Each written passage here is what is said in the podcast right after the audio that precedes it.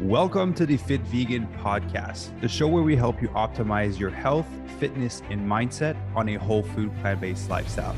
My name is Maxime Sigouin. I am a former triathlete, powerlifter, bodybuilder, and basketball player. I've been vegan for nine years. I've also been able to coach over 350 vegans from 20 different countries to completely transform their bodies and their health. I'm excited for you to listen to today's episode. Let's get into the show right, good morning, everyone, and welcome to another episode of the Fit Vegan Podcast. As you saw by the title today, I'm going to be sharing some tips and tricks with you to help you wake up early and feel energized. All right, so if you follow me on Instagram, you probably uh, heard that I am currently reading the book um, Why Sleep Matters by Dr. Matthew Walker. I think that's the title of the book. Why Sleep? Why Sleep Matters. Is it one of those two? Why Sleep Matters very interesting book um, going in depth uh, uh, into like obviously the negative side effects of not having proper sleep um, how it can affect your energy your craving your digestion your weight loss weight gain uh, chronic diseases like alzheimer increasing risk in cancer and heart disease and all that. If you've been and again if you know i've been tracking my sleep for over three years now at one point with the whoop and now with the Oura Ring on my finger um, just a geek when it comes to sleep. So i thought i would make a little list of things that um, you know through through research, through reading, and just through personal experience that I found it made a huge difference in helping me get uh, good quality sleep, wake up early, and just feel energized throughout the day. So I have my little notes here of uh, of some of these things that you can look into. So the number one thing is we all we have to understand that we all have a different sleep chronotype, right? You probably heard of people saying that they're night owls, right? That they're just awake later at night and that's when they feel the most creative. You probably heard of people that just naturally wake up really early and just like they wake up and they're ready to go. And some people that wake up and they're groggy for the first two, three hours of the day. And there's people that kind of like the nine to five or tend to wake up so there's different sleep chronotypes. There's the bear, which is, you know, working from 9 to 5. So you wake up at like 7 a.m. ish naturally. You go to bed around like 10 p.m. ish naturally. That's the one that I am. I think there's a lion where it's someone that wakes up naturally really early, like 4 to 6 a.m. There's a night owl, which I think they call it like the wolf, where you um, just more productive at night. So you tend to go to bed maybe at like midnight or 1 p.m. And then there's the dolphin, which are kind of the one that uh, have a little bit more trouble sleeping. Their sleep is a little bit more irregular. So there's a, a quiz online. It's called the Power of When Quiz. If you just type that, what I invite you to do is go in there and answer the questions as honestly as possible the first time. Don't take the quiz twice um, to try to change your answer for it to fall on what you want it to be. Just answer honestly the first time you'll get the answer and it'll give you a little bit more information as to like what your sleep chronotype is and when it's better for you to do certain things. For example, when it's better for you to do your most important work in the day, when it's better for you to work out in the day, when it's better for you to you know start eating whatever it may be so they give you a lot of great insights now i'm not going to say that this is 100% accurate all the time but it's honestly a great foundation and a great place for you to start once you have a better understanding of like what is your sleep chronotype I always, you know, for the longest time, I'm trying to force myself to wake up at 4 or 5 a.m. because I want to be a part of the 4 or 5 a.m. club. But I would just be so groggy and it would take me so long for my brain to get into gear so I could start that, that deep work, that productive work in the morning. And in the evening time, I was just completely exhausted. It just felt like I was never in alignment. And so eventually I just decided to let myself sleep in and see at what time I would wake up at. And I did that for a week. I naturally was tired around like 9:30, 10 p.m. at night, and I naturally woke up between 6 and 7 a.m. And so what I did is I shifted my whole life to match between these hours. So normally I would just do deep work in the morning. Now I just do a little bit less uh, in the morning, and I just kind of shift everything over because I do have Uh, to be upfront, a lot of flexibility in my schedule. But I identify like when do I naturally get tired? When do I naturally wake up? and then I shifted my life to be able to wake up around these times, right? And so if for some of you you tend to wait you stay up later at night because that is your sleep sleep chronotype, not because you're watching Netflix, right? This is not a sleep chronotype if you're watching Netflix. And for you it's better to wake up later and that's when you normally work out. Well, what if you, you know, sleep in a little bit more and then do your workout midday during your lunch break or in the afternoon or evening time, right? That way you can kind of get to wake up naturally without an alarm. That's a big thing that made a huge difference for me is to stop using alarm. And I stopped about three months ago and it's a game changer. I don't know for you guys, but when an alarm goes off, it just stresses me out. And I did the trick that I taught my members like put the phone away from your bed. So you can't just turn around and press snooze. Like you have to get up to actually go close the phone. That way, like you're up, it's harder for you to go back into bed. So it's kind of like a, as a motivator to like not press snooze and go back into bed. But not using alarm has been amazing, right? I used to put an alarm for 6 a.m. and if I didn't put one, I wake up at 6:30. I'm like, what's 30 minutes extra, right? I'd rather wake up without the alarm, feel rejuvenated and rested, than feel stressed at 6 a.m. when the alarm goes off. So identifying your sleep chronotype is a big thing, and I invite you to try to pivot um, your schedule a little bit around that. I'm not saying like not everyone will have the ability to completely shift their schedule to match that, but at least if you have a better understanding of like potentially what your sleep schedule is, try it for a little while, see how you feel. And I promise you, there's a huge difference between if you're tired and groggy all day, or you could potentially sleep in 30 minutes longer or go to bed 30 minutes earlier, that it would make the world of a difference in the amount of energy during the day. So that's the number one thing you can do. Just take a little quiz and give it a shot. Point number two is caffeine timing, right? Caffeine is the most abused drug and legal drug in the world. So there's a few things about caffeine. Caffeine has a half life of 10 hours. So what that means is if you consume 200 milligrams of caffeine, which would be in like you know what two two and a half shots, two three shots of espresso in the morning, 10 hours later, there is still 100 milligrams of caffeine in your body, right? Which would be the equivalent of like sh- slightly more than a shot of espresso. So you drink, for example, three in the morning, you get three shots of espresso in the morning. 10 hours later, you still have the equivalent of 1.5 shots going through your body. Right. So that's why it's important to cut caffeine 10 hours before bedtime because or else it's going to make it really hard for you to fall asleep. The other part is a lot of people just wake up and they go for coffee first thing in the morning. Right. It's ideal to at least wait an hour so you can let your natural cortisol rise up and then drink caffeine instead of superficially spiking it with caffeine first thing in the morning. And also thing you have to consider is like when you wake up first thing in the morning, you're dehydrated, right? You didn't really drink water for seven to eight hours, you know, maybe less if you're sleeping less. You didn't really drink water. So we recommend for our members to drink a mixture of uh, water, lemon juice, and a little bit of pink Himalayan salt just to kind of replenish those electrolytes, rehydrate the body, alkalize the body, and then an hour later, drink a coffee. Because if you think about it, you wake up, you're dehydrated, right? Low electrolytes because you haven't really consumed anything overnight.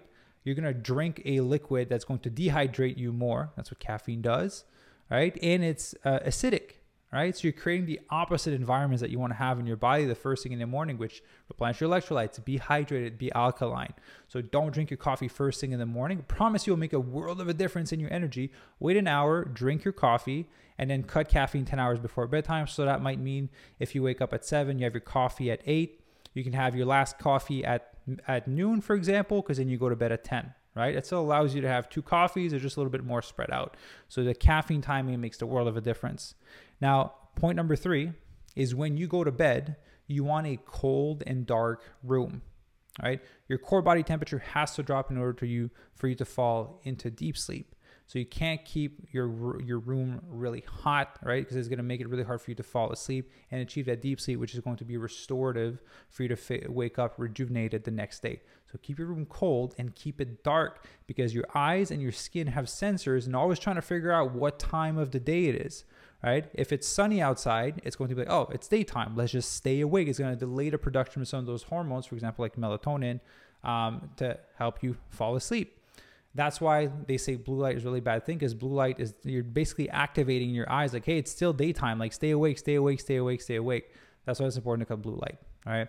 So keep your room cold and dark. Honestly, blackout curtains used to be so expensive way back in the day, but now they're really cheap. You can go to a Winners if you're in Canada or like a TJ Maxx if you're in the United States and get get some for like 30, 40 bucks for your windows. And it makes the world of a difference for the quality of your sleep, especially if you're going to be one of those people that wakes up early and goes to bed early when it's a little bit bright outside. So blackout curtains, game changers, absolutely. They're really cheap. You can get a sleeping mask. Also, it makes the world of a difference. Now, no medication. All right, I put that on the list. If you have to use um, medication, or like for example, we'll just use melatonin because it's the most used one when it comes to having a hard time falling asleep. If you always take in melatonin, your body will become dependent on it. It will stop producing melatonin on its side, and it will always be reliant on it. And so, what happens when you stop taking, sorry, the melatonin supplement because you either run out or you want to stop? it's going to take a while before your body kind of get kick-started into using melatonin. And I'll be honest, I was one of those people. I knew that, but I was like, I need to guarantee that I have a good night of sleep. I need to guarantee that I fall asleep. So I would just take melatonin. I would just take like two milligrams, one milligram every night. And I did that for the longest time, probably for the like, I stopped a month ago. I was probably taking it for like eight months total of taking like melatonin every night because like I just need to make sure I fall asleep. I just need to make sure I fall asleep. That was my reasoning behind it. But then I was talking to, to my girlfriend Ivy, and she's like, "Oh, I had these crazy dreams." I was like, "I don't dream. I don't dream. I wake up. It's like I, I fall asleep, I black out, and I wake up, and it's daytime." And I was like, "Wow, I just it, I, it feels like I'm missing out on something if I'm not dreaming. There's a level of deep sleep that I'm not achieving." And so I stopped using melatonin over a month ago, uh, and I've been dreaming every single night since then. And I wake up so much more rested from it.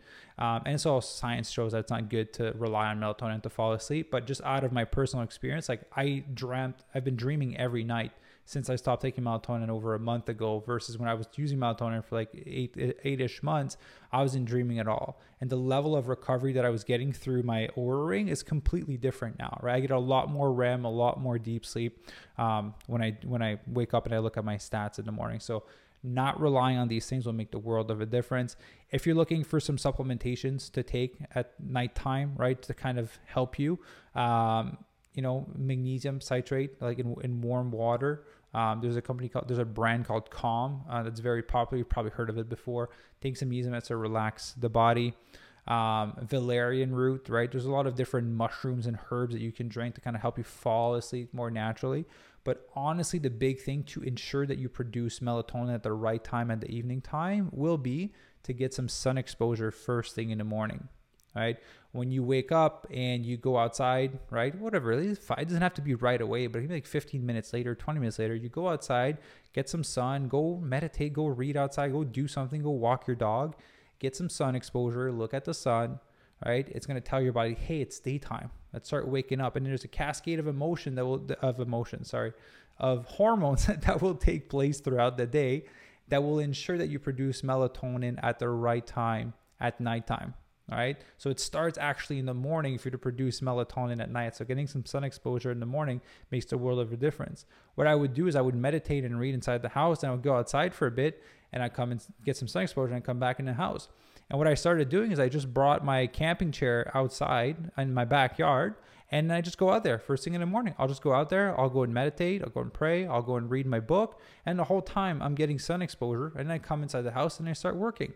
And that's also made a huge difference as to the quality of my sleep and how tired I am at nighttime so I can actually fall asleep at the right time.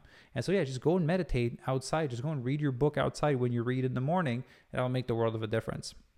Now, the other one is obviously cutting out blue light. Like, yes, we can produce melatonin at the right time in the evening time, but if we're constantly telling our body, like, hey, it's daytime, you need to stay awake, you need to stay awake, even though you've programmed your body to get some sun exposure and produce melatonin at the right time, you're dimming it with exposure to blue light.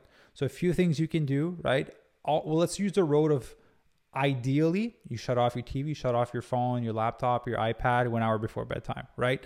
Realistically, I know not a lot of people are going to do that. So, getting some blue light blocking glasses makes the world of a difference, right? Wearing that as you're watching your favorite show, as you're on your phone, whatever it may be, um, can can make a lot of big can make actually a big difference because I know you're not going to shut off all your electronics one hour before bedtime. So if you are, good for you. If you aren't, like me, blue light blocking glasses will make the world of a difference. All right. Um, and then the other one is we kind of talked about this a little bit at the beginning, talk about your sleep chronotype, but changing up your schedule for sleep prioritization a lot of our society, a lot of people in society, and what is being perceived as good is if you're busy, if you're hustling, if you're always on the go. Like if you don't have any dead time in your day, that means you're doing something good. It's it's it's a childish word, but it's stupid. it is not supposed to be that way, right? Busy doesn't mean productive. Busy doesn't mean efficient. Busy doesn't mean that you're actually progressing towards the things that matter to you right? It's okay to have some downtime. It's okay to have some breathing room. And a lot of our lives, we tend to fill up this the, our our daily schedule with things that are not necessarily serving us. They're not necessarily the most efficient in terms of our time usage. And then the first thing that we're going to cut into is sleep. right? We will neglect and cut on sleep first thing before we remove anything else from our plate. And it should be the opposite, right? Sleep is essential and critical to life to the point where they talked about this in the, in the book that they were someone wanted to do a sleep deprivation world record and they said no you can't do that. It's too dangerous. But they're okay letting someone jump off a hot air balloon and break the, the barrier of sound with their body but you can't do a sleep deprivation contest because that's how critical and damaging it is to the body and you, and you can die from it right and so what i think needs to happen is we need to find our time that we like to go to bed, right? A sleep chronotype. If you have kids, understand it will be a little bit harder, but not impossible for you to get a good night of sleep because I have tons of members in my program that have two kids, three kids that work 40 hours a week and are still able to get really good nights of sleep. Their whoop score are through the roof, their Oura ring score are through the roof. All right. And so prioritizing that so you have like at least eight hours in bed. Plan to have eight hours in bed and that you're able to go to bed on time, that you're in, you're actually in bed for that long. Because let's be honest, no one has 100% sleep efficiency. It's actually impossible. Um, you know, I think the numbers that they shared is if you're between 20 and 50, you're looking about like 90% sleep efficiency. So 90% of the time you're in bed, you're asleep. Um, and then as you're getting older, it kind of declines a little bit, looking at like 85% to like 75% of sleep efficiency.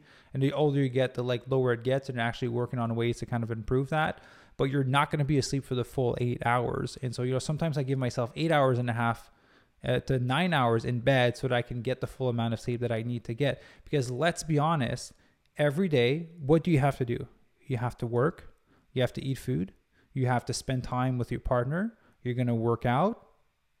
And then you have a lot of free time during your day, either bring your kids to activity, playing a specific sport for yourself, doing extracurricular activities, whatever it may be.